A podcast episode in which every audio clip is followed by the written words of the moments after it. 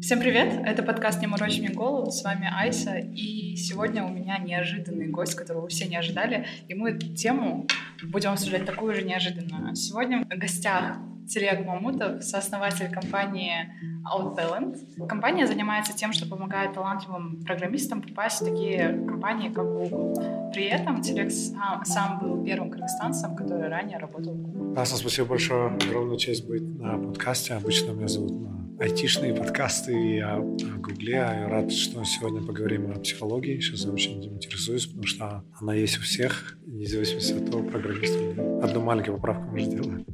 Я очень придираю слово «талантливый», потому что я считаю, все талантливые. Просто у кого-то этот талант еще не раскрылся. Ну, поэтому талантливые программисты. Все Это всем помогает. Да. Так этот Nike говорит, что она помогает всем атлетам. Типа, у них миссия Nike типа, помогает атлетам что-то делать. Ну, не такая звездочка у слова атлет. Все могут быть атлетами. Прикольно, прикольно. Я тебя пригласила сегодня обсудить э, тему сепарации. Сепарации с родительскими фигурами. На самом деле, я считаю, что это одна из самых важных тем. Э, она волнует меня довольно-таки уже долгое, продолжительное время. И, э, и, и я сама уже в терапии достаточно долго, полтора года, пришла к тому выводу, что любые травмы нужно начинать прорабатывать именно с темой сепарации. Согласен. Вообще я э, эта тема начал интересоваться пару недель назад, может, месяц назад. Я тоже считаю, она очень-очень важная. Я даже назвал фундаментальной. Потому что там карьера, Google, Шмугл. Они, конечно, классно, но они это как бы над, надстройки над какой-то корневой частью. Программирование — это как... Есть приложение Google, а есть операционная система iOS или Android. И сепарация, мне кажется, вот одна из таких вещей фундаментальных, на котором все строится. Ты пойдешь айтишником или доктором или музыкантом. И мне кажется, это очень важная тема, да. Что для тебя сепарация? Ну, это слово, конечно, слышал, проскакивало так, но не, не замечал. И я думал, ну, я уехал за рубеж, от родителей отдельно начал жить, начал зарабатывать деньги и потихоньку им отсылать. И когда я слышал слово сепарация, мне казалось, про кого-то другого. И вот ну, много по разным психологам ходил в последнее время, очень интересуюсь этой темой. И мой, моя новая психологиня относительно сказала мне, что я еще не сепарирован. И я был в шоке, смеялся на сессии. Я так понял, что кроме физической и финансовой сепарации, есть еще сепарация более психологическая. Ну, наверное, первая часть, основная часть для меня это а, чувство долга, что я был как бы отношения такие как-то подсознательно должника а, перед я не знаю, банком или как-то кто-то долг дает. За те их вложения. Да-да-да, я как-то чувствовал себя инвестицией, думал, что это нормально, это стандартно. Думал, у всех так. Вот. Ну и другая часть сепарации – это равные отношения. Но, в принципе, мы с родителями на «ты». Я часто мог с ними спорить в детстве, они мне разрешали. Мои друзья, тоже кыргызы в основном, часто удивлялись, насколько я с ними отношусь, как с друзьями говорю. Типа, чуть ли не свищу им, да, подай кепку куда-то. Ну, реально почти что так общаюсь. Максимально комфортно. В этом отношении, да. И поэтому я даже не думал, что это меня касается. Я думал, я Телек Мамутов, я, я уже там летаю в облаках. Мне кажется, ну, для меня ключевое было, что я должен. И казалось, что это нормально. Если мама говорит, сходи к гостям вот сюда. Вот, как бы у меня бесконечный долг, я должен пойти к гостям вот э, к родственникам, если, если она просит. И если она обижается, значит, я что-то плохое сделал, значит, я должен извиниться перед мамой. И это казалось, что это вот стандартная, нормальная схема. А как ты для себя сепарацию формируешь? Для тебя это как? Для меня сепарация — это когда ты избавляешься от родительских фигур или каких-нибудь авторитар... авторитетных фигур, заложенных в твоем детстве, и вот ты уже там, достаточно взрослый, зрелый, уже формируешь свое видение на эту жизнь. Да, мне 37. А, это было смешно, да. Ну, я решил поговорить с папой и с мамой отдельно. С папой очень легко прошло. Ну, и там было более запланировано. С папой мы... я в горы пошел. И... А ну, о чем ты с ним говорил? Такой не было цели, типа, поговорю с папой про сепарацию. Просто в горы решил пойти с папой, стараться больше времени проводить. Мы необычно вдвоем просто пошли и гуляли полдня и говорили о многих разных темах. В том числе речь зашла про это, и я говорю, типа, ну, почему так? И он даже не подумал. Нет, я его так не обвиняю, конечно. Но я говорю, ну как тебе такая ситуация, что детей вот так кормят, поят, дети думают, что о, классно. А потом дети вырастают, типа, а вот, типа, щетка платья, да? Щетка платья, как в ресторане, да? Вот, и, ну, он об этом не задумывался просто. Как-то это у всех так везде было. И... Но он очень быстро меня понял и своими словами пересказал мне. Я бы сейчас так прошу делать людей. Я говорю, можешь, пожалуйста, сказать, как ты меня понял? Правильно ли мы это видим? Да, ну иногда мискоммуникация, но он был в очень открытом состоянии. Не всегда все открыты, в том числе я. Но он был в очень открытом состоянии, мне кажется, прогулка в горах помогает. В открытом состоянии он реально меня выслушал, и он это назвал как Дамоклов меч висит типа, Что такое над тобой. меч? Я эту легенду не особо знаю хорошо, но там ты живешь своей жизнью, а над тобой висит меч. И Это какой-то вот абуза, который тебя немножко как-то подсознательно отвлекает. И... не можешь расслабиться, потому что видишь этот меч. да? Я как-то, допустим, я хочу развлекаться в жизни, еще что-то, я думаю, блин, ну я же вот не сделал родителям, или нужно родителям, я должен. Я еще какой-то долг не отдал бесконечно. Какое-то подсознательно. И довольно хорошо понял, думаю. И он как-то отпустил, и я поверил. А с мамой было чуть дольше, и я не совсем так продуманно все это сделал. Ей было необычно. Как бы... Сначала у нас была эмоциональная очень дискуссия, непродуктивная. Потом была более продуктивная, где мы лучше друг друга услышали. А как ты думаешь, из-за чего у тебя сформило- сформировалось вот это видение, что ты родителям что-то должен? Типа, с чего ты вырос и думаешь, что ты им чем-то должен? Они тебе это говорили, они вербально тебе это, об этом намекали? Или ты в целом всегда чувствовал? Хороший вопрос. Мне кажется, многое подсознательно. Мне никогда не говорили, типа, телег ты вырастешь, ты нам будешь платить Ну, это 10%. Да, да. никогда не говорили. И это подсознательно у них это подразумевается просто. Как многое же подразумевается, что там мужчина, женщина, два пола, там, потом они женятся, у них рождается ребенок, потом ребенок идет в школу, идет в университет. Ну, это подразумевается многих. И даже пацаны ставят. Я, например, мама спросил, говорю, мама, а какая у тебя, какой у тебя был финансовый план на твою пенсию? А искренне, говорит, не было. Она искренне вот не садилась. У нее не было такого, что она села, типа, окей, я рожу двоих детей, и так далее, и там, у меня один будет платить 60%, второй 40%. Я искренне верю, что он, она об этом не думала, как-то у нее не было коварного плана. Сейчас я двух рожу, и они меня будут пахать на меня. Два сотрудника. Это искренне делается и подсознательно. Просто, наверное, у большинства людей так. Ну, это сценарий уже отработанный поколениями. Он, соответственно, просто перенимается. Но мне интересно, пещерных людей, или я не знаю, или там до людей, там от австралопитеков, обезьян и так далее, у них дети, они вырастают, уходят просто, или они приходят домой из леса в лес и там за мамой, папой ухаживают. Но я думаю, что, видишь, такого рода суждения появляются только когда у тебя базовые потребности покрыты. Не будь ты достаточно самодостаточным человеком, тебя бы этот вопрос вряд ли сейчас волновал. Ты бы думал больше о какой-то финансовой э, составляющей твоей жизни, да, о, ну, типа, таких довольно-таки бытовых проблемах. И я, например, за собой замечаю, что меня стала волновать эмоциональная составляющая моей жизни только когда я покрыла все свои базовые потребности. Меня там не тревожит, там, знаешь, как мне покрыть жилье, да, или чем мне питаться, где я буду работать и так далее. И Так, теперь, круто. да, а теперь меня волнует, а, какие травмы у меня есть, как я буду, как я их излечу вообще, да, как я с другими людьми буду коммуницировать, при этом не проецируя вот эти свои травмы и родительские паттерны на них. Круто, да, согласен. Согласен, какое-то, с одной стороны, какое-то эмоциональное богатство, пирамида Маслова, да, что Да. мы добрались на высока, и очень чувствую себя ну, удачливым, что так получилось. Ну да, если у тебя живот очень сильно болит, наверное, от голода, и ты не можешь уснуть, это намного больше твой мозг занимает. А у меня или у тебя, ну, я надеюсь, не знаю, ну, бывает, у меня есть, есть серьезнее проблемы, чем сепарация. Да, да. Но сепарация может быть частичная, это вот может быть какая-то такая тревожность. Когда до- доходишь до такого уровня, у тебя там Качество. тревожность, там немножко, чуть-чуть тревожность. Ну уж почему я немножко тревожный? да? То есть ты уже оттачиваешь психологию а, до такого уровня. То есть, с одной стороны, я согласен полностью. С другой стороны, мне кажется, может быть, у тебя не будет хлеба из-за того, что ты не сепарировался. Потому что О. ты дома сидишь с мамой и с папой, и у тебя жизнь очень тяжелая, потому что ты не вырвался оттуда. И, возможно, у тебя была бы жизнь менее комфортная первое время, но со временем ты больше денег заработаешь. Но, наверное, опять же, мне сложно, когда хлеба на столе нет, несколько дней и так далее. Слишком привилегированный.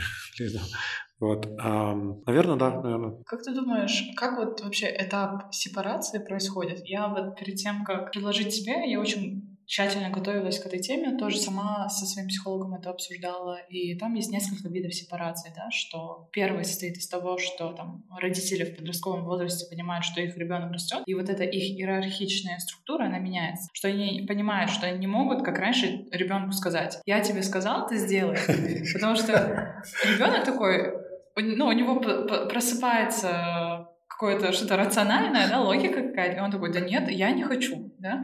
И в этом момент родителям, по крайней мере, очень важно принимать ребенка. И вот мне кажется, основная проблема не сепарации э, детей от родителей mm. и вообще не сепарация в том, что людям очень сложно принимать других людей, принимать их живыми и настоящими. Потому что всем же, например, на своем опыте я могу сказать, что у меня есть травма того, э, что мои эмоции не были в какой-то момент э, в моей жизни услышанными. Да? И, соответственно, я сейчас э, не показываю свои эмоции. Мне сложно их показывать, да, свои истинные эмоции, особенно когда там я проживаю какие-то сложные времена. Потому что мои вот такие паттерны в детстве не были услышаны моими родителями. Mm. Да? И, соответственно, вот я уже взрослая, такой взрослый человек, прекрасно все это понимаю, понимаю, что у меня такая травма, но при этом мне все равно больно и сложно с ней справляться. И э, у меня теория такая сложилась, что родителям, особенно когда они переживают какие-то трудные моменты в своей жизни, им сложно принимать живых детей. Типа, например, если ребенок такой, знаешь, суперактивный,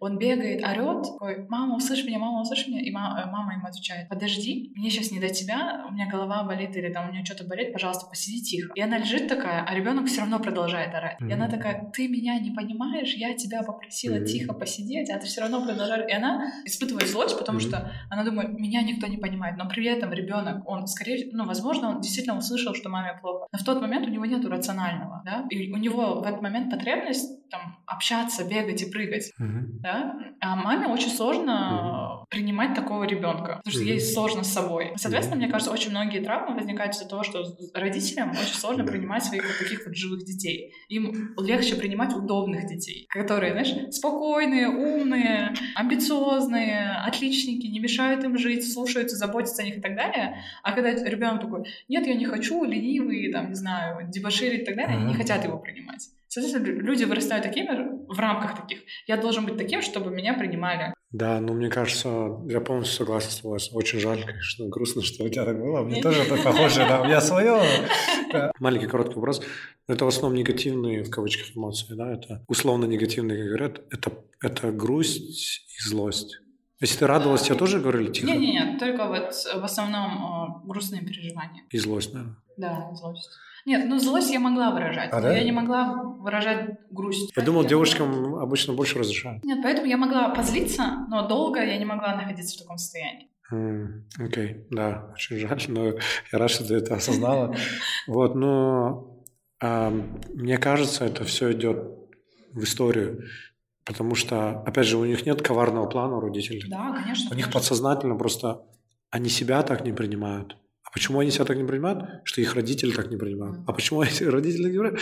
И так бесконечно. Да, это вопрос осознанности. Вот, возможно, если бы там а, ну, типа, когда я приводила пример мамы там с девочкой, я не себя имела в виду, я просто имею в виду, если, возможно, мама была более там осознанной и поняла, что проблема не сколько в ребенке, да, то, что он орет, а то, что вот у нее не хватает ресурсов, чтобы этого ребенка выслушать, Ну, опять же, это круто, что мы это сейчас обсуждаем, что мы доросли до почти, я не знаю, может, вершины пирамиды или близко к вершине, что родители многие были, чем дальше копнуть, были сфокусированы там на выжить, хлеб там, и так далее. Ну, круто, мне кажется, это, я на это так смотрю, что одно поколение там било детей сильно, второе поколение там обижалась сильно на детей, и вот третье поколение будет лучше. Но четвертое поколение будет еще лучше. Да, я, я абсолютно с этим Но, кстати, обида – это отдельная тема, это одна из, один из видов родителей да. удерживать от сепарации. Но они уже поняли, многие родители, от поколения наших родителей, что бить это не очень хорошо. Не все, далеко не все.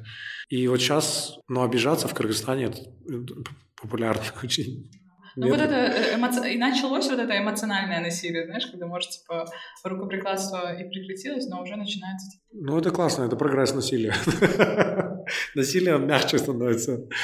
Ну что, на самом деле, наверное, и били жестче раньше.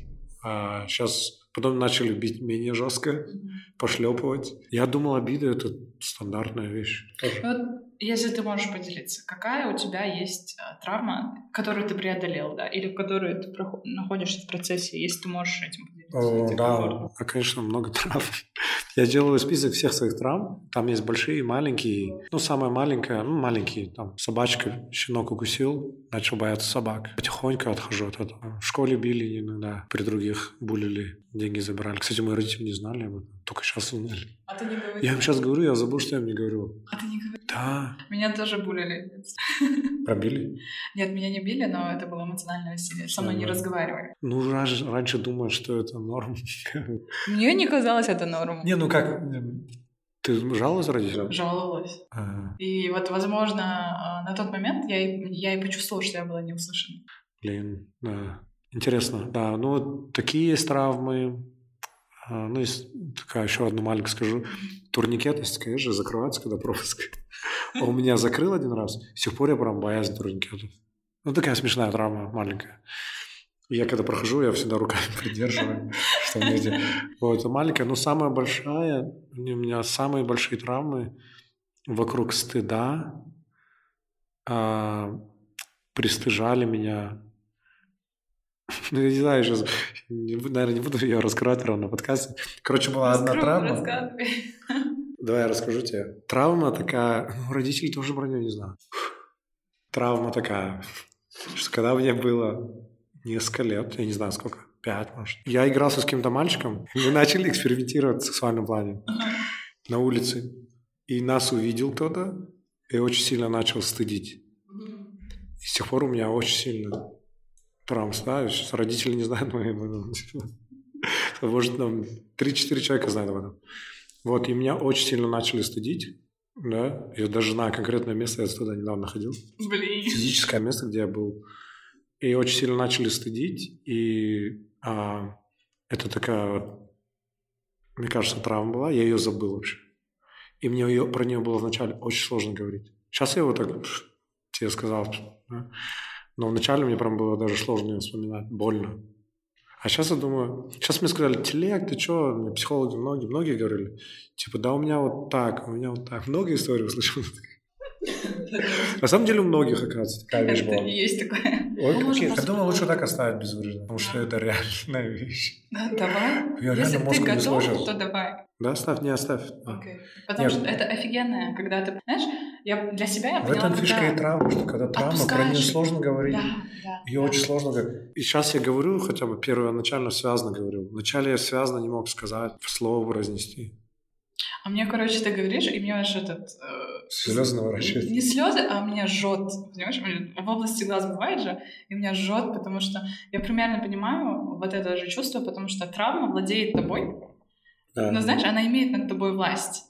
И Мгм. о ней сложно говорить, потому что когда тебе кажется, что ты говоришь ее вслух, она вот прям над тобой вот так стоит, да, и она такая, типа, я тебя сейчас поймаю, я тебя сейчас поймаю, и ты такой, блин, нет, я не хочу. Это называется на одном подкасте англоязычном назвали это puppet master, это когда марионетку держит, и там Да, кто-то держит да, марионетку и тобой управляет. У нас же, мне кажется, в голове там рептильный мозг, там, или Подсознательно. еще там вот это слои мозга, да, и они сильно влияют на нас, они управляют нашим сердцебиением, дыханием, там, выделением каких-то гормонов и так далее, и на самом деле непонятно, кто кого контролирует еще. Вообще есть такой взгляд на эволюцию мозга, что мозг — это не какой-то вот президент или глава компании, CEO, да, это просто, наоборот, как слуга телу. Чтобы телу было легче, тело типа создало мозг Офигеть. как слугу, э, который такой хаб центральный. И, э, ну, очень прикольно, потому что, ну, кажется, что мозг, вот подкорка, или главное, как да. она называется на русском,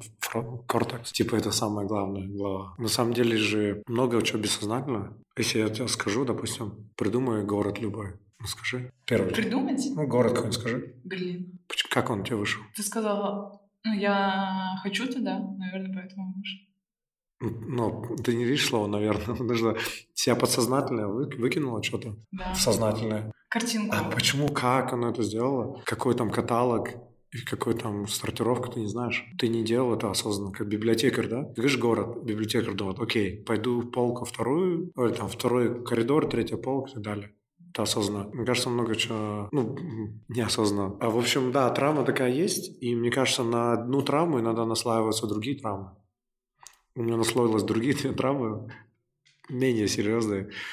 Ам, туалет один раз, пару раз, один раз забыл закрыть, человек зажал, очень была реакция такая, ну я был не одет а, в детстве. это.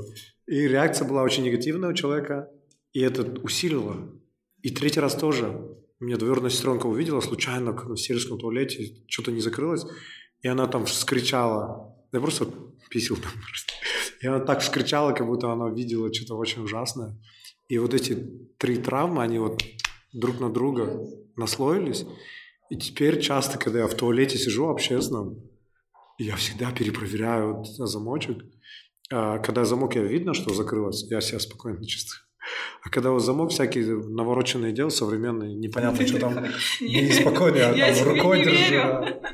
Ну, я сейчас осознаю, что у меня такая травма, и как-то потихоньку уходит. А, но мне кажется, вот на разные травмы могут другие наслаиваться, особенно детские. Это как, знаешь, подтверждение. Ты такой, да, я сейчас от нее избавлюсь, но что-то происходит, и оно как будто бы подтверждает этот паттерн произошедшего. И, соответственно, это как клубок, который растет с каждым разом. Ты думаешь, о, ну, типа, не так уж и много. Следующее событие, оно делает этот клубок еще больше, следующее событие еще больше. И тебе сложно его растопить, потому что, ну, типа, там все настолько сильно заледенело, да. Наверное, да. Э, ну, там несколько вещей, мне кажется, в мозге происходит. В мозгу.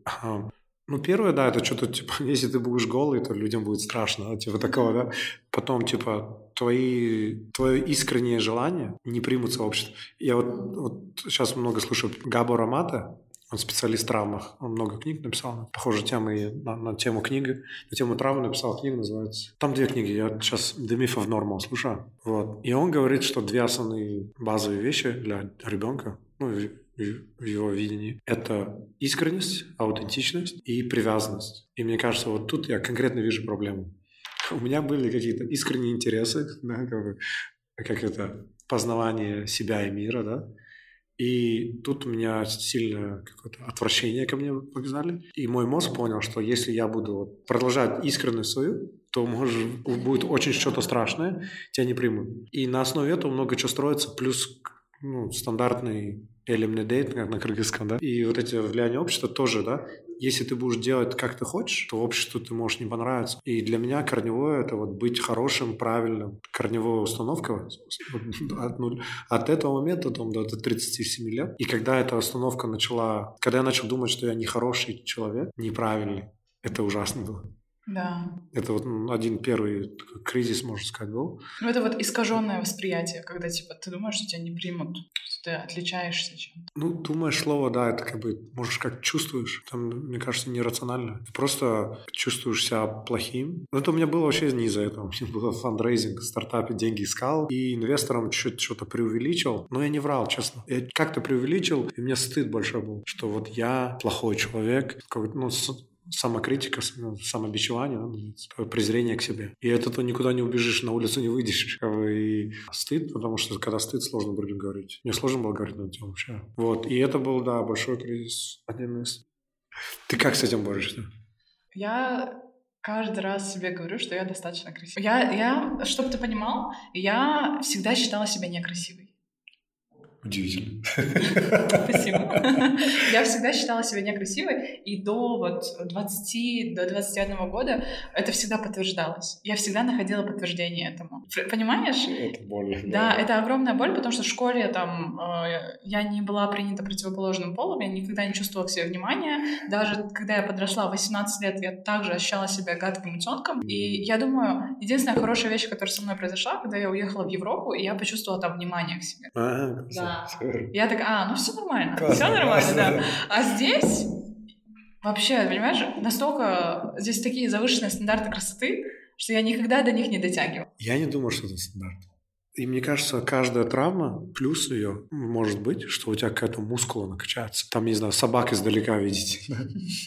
Если ты собак боишься. У тебя эмпатичность, да, у меня вроде тоже, да, э, во многом развилась. Конечно, мы не идеальные эмпаты, я уверен. А другая у меня возникла, это рациональность, критическое мышление. Я понял, что это на основе травмы. Я понял, что когда кто-то верит во что-то необычное, какую-то карму или там переселение души, что-нибудь. Я, я недавно себя поймал, что я чувствую тревожность. А почему? Знаешь, я, я докопался. У меня в школе было событие где-то в девятом классе, это называют полезной травмой. Я решал задачи в школе, я обычно легко, математику легко давалась, решал, старался первым решить, и все видели, какой я умный, да, и э, восхитились девочки, которыми не мог подойти, да, и так далее. Вот, и А я, я решил задачу первый, поднял руку, говорю, Светлана Эдуардовна, я решил. Она говорит, ну, что у тебя получилось? Я говорю, там, типа, дурацкий ответ, некрасивый в кавычках. По корень из 2 разделить на, там, 3.7. Она такая проверяет учебник в конце учебника. Она говорит, не, у тебя неправильно. Я такой, а, окей. И опять решаю, решаю, решаю. И что-то, ну, блин, опять то же самое. Перерешал, решал.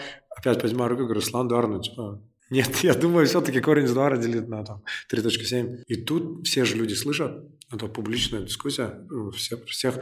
И тут там несколько людей на меня повернулись, начали говорить, так ты что, телег, ты, ты будешь спорить с учителем и с учебником, да ты что вообще, да?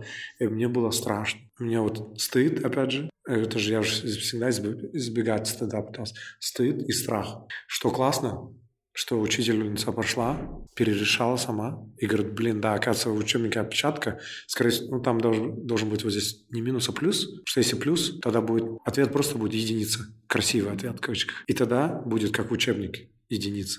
То есть там просто опечатались вместо плюс и минус, типа такого. И она это сказала всему классу, и мне было, окей, все, я был прав. И у меня мозг нереально запомнил. Я понял, что люди могут быть полностью неправы, учитель может быть неправ, и книжка может быть неправа. И это очень много объясняет моей психологии. Я все под сомнение ставлю. Себя под сомнение ставлю. Там религии и так далее, и политики, и, я не знаю, потепление климата и так далее. Ну, в это я верю, но, но я всегда ставлю под сомнение, что даже если 99% людей верят потепление климата, это не гарантирует, что, что это есть. Скорее всего, это правда. Потепление климата. Спойлер! Но, да, спойлер, да, к сожалению. Да. Но, а, вот это крутая травма. Но проблема в чем? Как вакцина, когда... знаешь, такая маленькая, это травма. Вакцина? Ну, типа, тебя чуть-чуть ввели вот этой травмы, да. и уже в будущем ты с чем-то крупным можешь да, сталкиваться. Да. Но я думаю, желательно залечить все-таки. Я тебе объясню, почему. Когда люди, например, кто-то говорит про гороскоп, а кто-то меня спрашивает, какой у тебя день рождения, да, там, вот при знакомстве, в самом начале знакомства, когда день рождения спрашивают, или э, спрашивают, ну, какого знака зодиака, меня это сильно триггирует. От какого знака зодиака? Я до сих пор триггер. У меня триггер, у меня злость и страх, мне кажется, тоже. Злость. Там еще вторая травма наслоилась тоже насчет этого что девочки, мне сложно было с девочками общаться, и многие девочкам нравился гороскоп, и они говорят, а, вот типа, ты вот близнецы, ты вот двоякие. Близнец, ну когда ты у него. Типа вы близнецы, вы двоякие, двуличные, там. Меня это очень бесило, и это как бы наслоилось тоже. А, и когда сейчас гороскоп, про гороскоп говорят, меня прям эмоционально, я рушу отношения. Я могу сильно что-то злое сказать, и этот человек может потом или не общаться, или еще что-то, но точно как бы напряг отношения. Но окей, я себя принимаю, опять же. Я себя не критикую за это. Но я думаю, желательно мне как-то вот по-другому к этому относиться, если я хочу поменять людей. Что другой вопрос отдельный. Ты не сможешь поменять людей. Вот я до сих пор это верю. Нет, это Почему? невозможно. Невозможно поменять людей. Вот то же самое, о чем я тебе говорила ранее.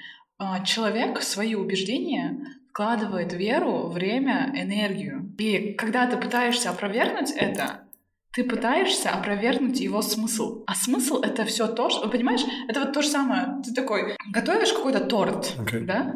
И ты специально купил яйца, муку взял, сидел там два часа, все это перемешивал, красиво украшал, но при этом у тебя получился невкусный торт. Но ты его все равно доешь, потому что ты думаешь, ну я столько времени на этот торт потратил, okay. понимаешь? Yeah. И человек тоже, он будет хвататься за эти убеждения, потому что он с, с ними живет ну, типа, всю жизнь. Да-да-да, на английском sunk cost fallacy. Да, да, и он ни за что тебе не отдаст, он будет на себя злиться. И пока его... Там есть два варианта, вот насколько для себя, да, я решила, э, как справиться с этим, да. Либо э, он такой сам приходит и говорит, окей, я пошел, я хочу залечиться от этого, я понимаю, что что-то ненормально, со мной что-то не то происходит, он идет к психологу, я не знаю, занимается саморазвитием okay. и так далее.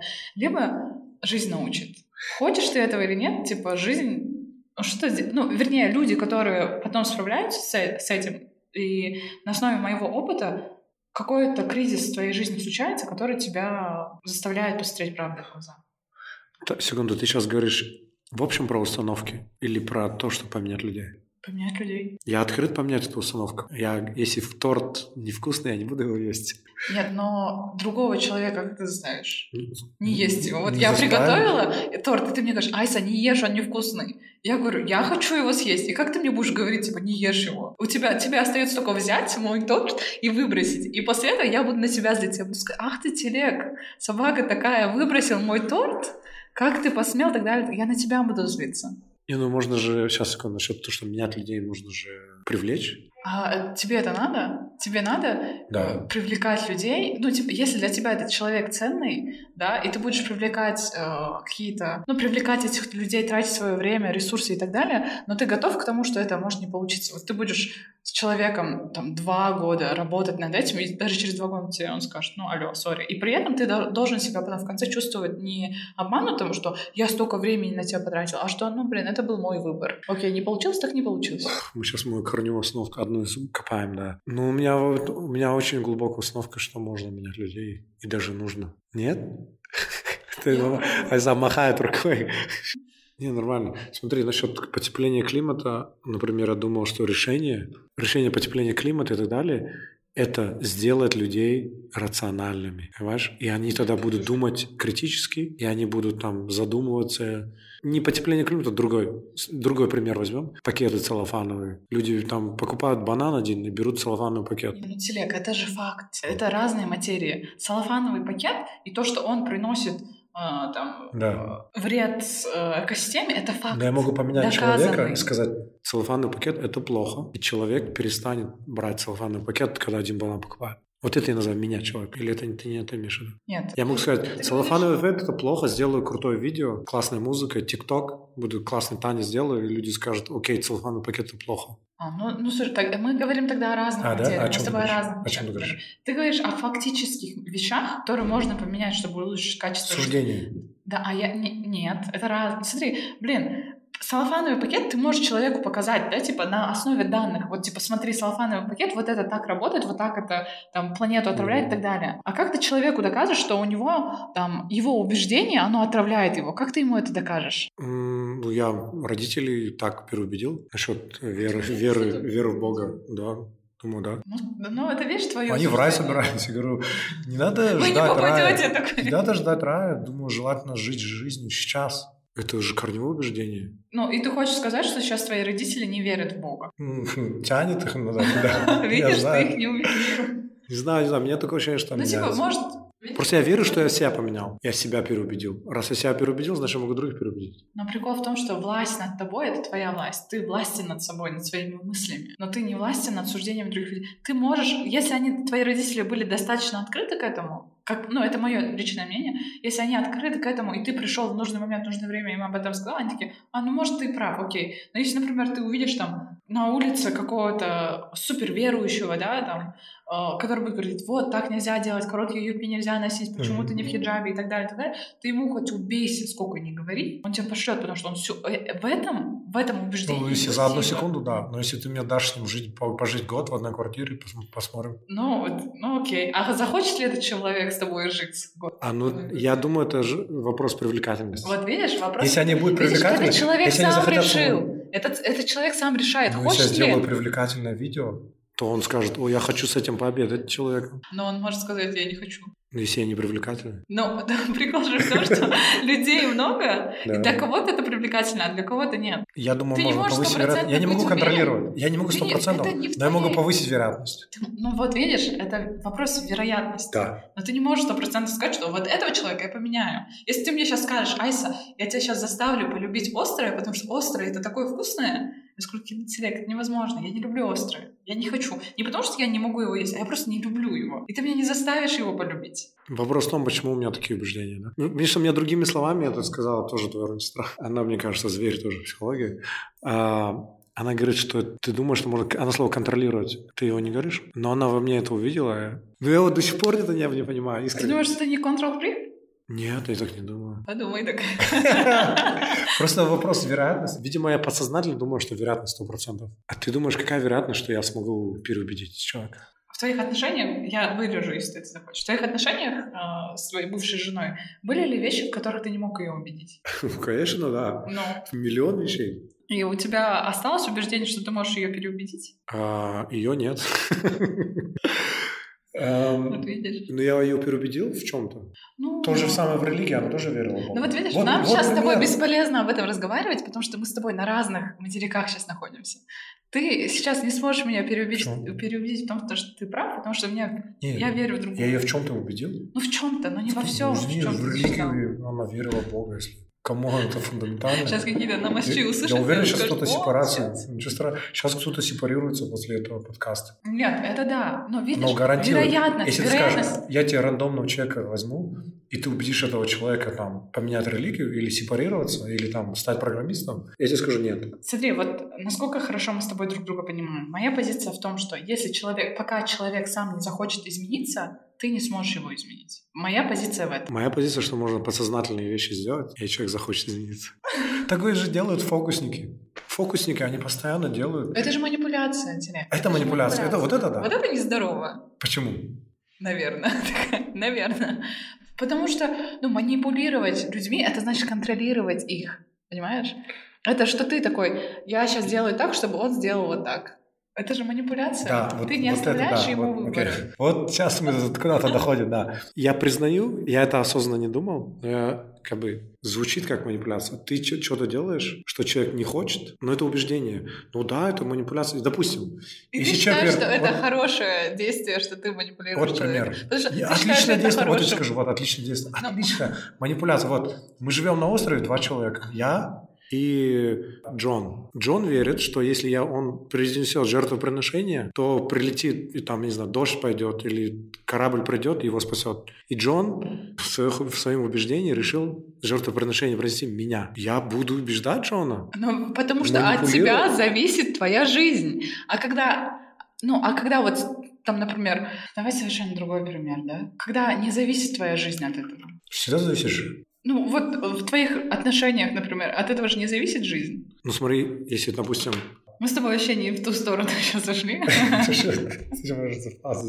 Допустим, допустим, человек нравится 99 вещей, но вот одна вещь там не сепарировалась. Я буду стараться убедить, что сепарация это хорошо. Хотя я не знаю, как бы ни у кого не убеждаю. А тебе зачем это? Зачем тебе стараться? Это спасательство. Зачем? Зачем ты пытаешься спасти другого человека, когда, ну, это ему вообще не сдалось? Это нужно только тебе. Mm, Если человек Наверное, это поиск идеала. Тебе... Наверное, потому что я ищу идеального человека, а у которого стоит с тобой. Не существует идеальных людей. И кажется, вот, вот откуда это может быть. Вот у меня такая же проблема. Я тоже ищу там идеального человека. Да? У меня идеальное представление, что там мой партнер должен быть вот таким-то, таким-то, таким-то. Но понимаешь, чем дольше я живу с этим представлением, тем меньше у меня шансов найти такого человека. Потому что идеальных людей не бывает так же, как и не идеален ты. И вот мы я идеален. Я долго к этому шел, Иса. Я идеален.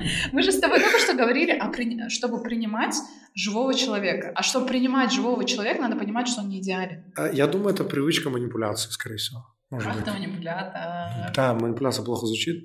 А, но это просто, наверное, пытаюсь сейчас оправдывать. Просто реально вот так было, да? Кажется, вот, допустим, мама говорит, ты меня обидел. Думаешь, блин, окей, я... Это какой-то какой-то синдром Бога, или как называется. Я вот маме поменял эмоции. Я сейчас извинюсь, ей будет хорошо.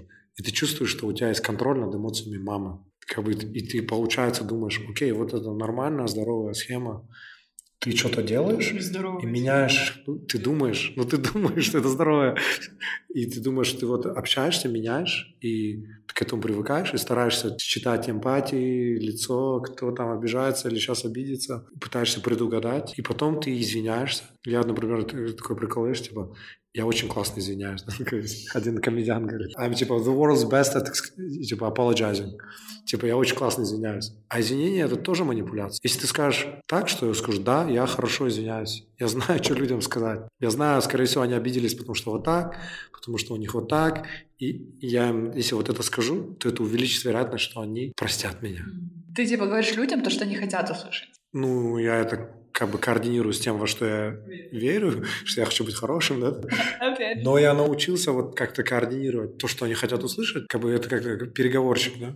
может быть, меня помог, получилось бы, да, переговорщиком быть, что я пытался вот на вот это навострить. А если мы говорим, почему люди а, сопротивляются там, сепарации, несколько есть причин. Это, это неверие в себя и в свои чувства, это э, надежда получить то, что тебе не дали, то есть стараться быть хорошим, да, неверие в свою автономность, ну, что ты думаешь, что ты не, не сможешь один, да, и еще одна самая большая причина, по крайней мере для меня, это нежелание переживать боль. Ты не хочешь с этим разбираться, потому что ты думаешь, что ну, однозначно там будет больно, да. И это несколько причин, почему люди э, сопротивляются там, сепарации или вообще не даже если они когда, когда-либо об этой сепарации задумывались, они не хотят идти и там, работать с этими установками и травмами, потому что это влечет за собой ну, новый виток, не знаю, сознания эволюции личностной. И вот, если мы с тобой сейчас заключительную, к заключительной части подкаста переходим, почему сепарация это хорошо? Сейчас я вас манипулирую. А, хороший вопрос. Почему это хорошо? Ну, я чувствую себя более свободным. Но я не говорю, что я сепарирую 100% в этом мире или процессом.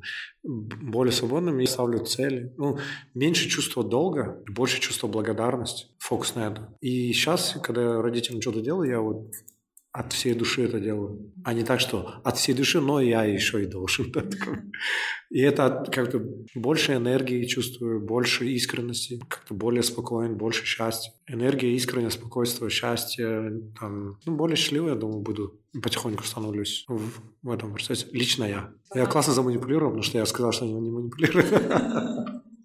Но я сказал, что это так вкусно, да, это такая классная вещь. На самом деле я сказал, я все думал, честно скажу, сейчас еще раз заманипулирую, что когда я узнал про сепарацию, я думал, вау, это как будто я узнал про секс первый раз. Настолько крутая вещь. Честно, я вот клянусь, не обманывал вас. Я тут думаю, вау, я себя чувствую, как будто узнал, мне скажут, телека, а есть такая вещь, секс.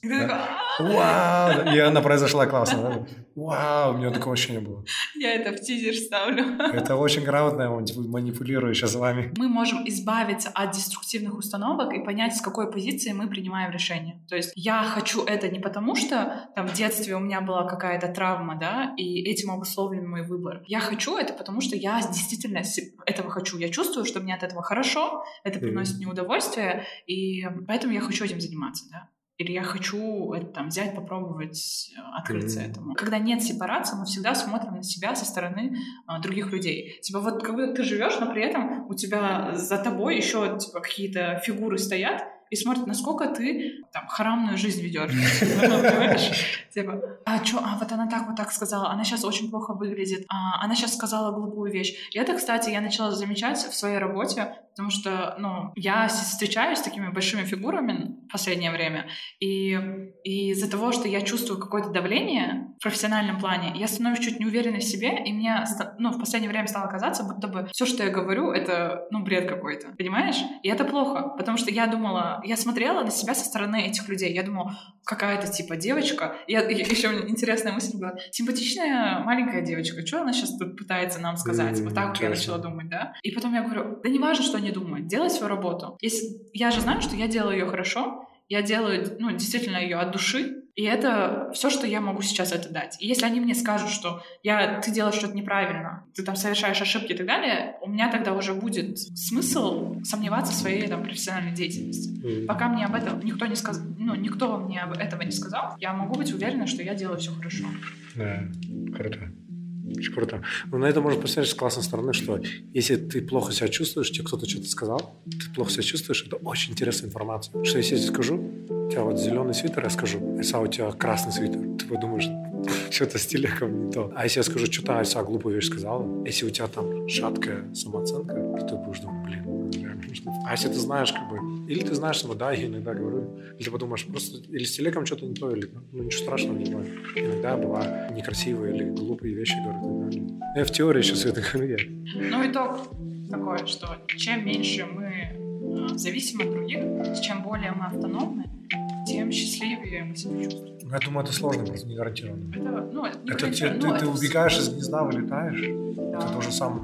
Но это уже то, что ты берешь под себя, это вот твое решение индивидуально, и ты должен понимать, что это моя ответственность, как я себя чувствую. Да, но это ценность, как бы, тебе нравится эта ценность, автономия, свобода. Ну, автономия, говорят, прям нужда человека, одна из свобода, наверное.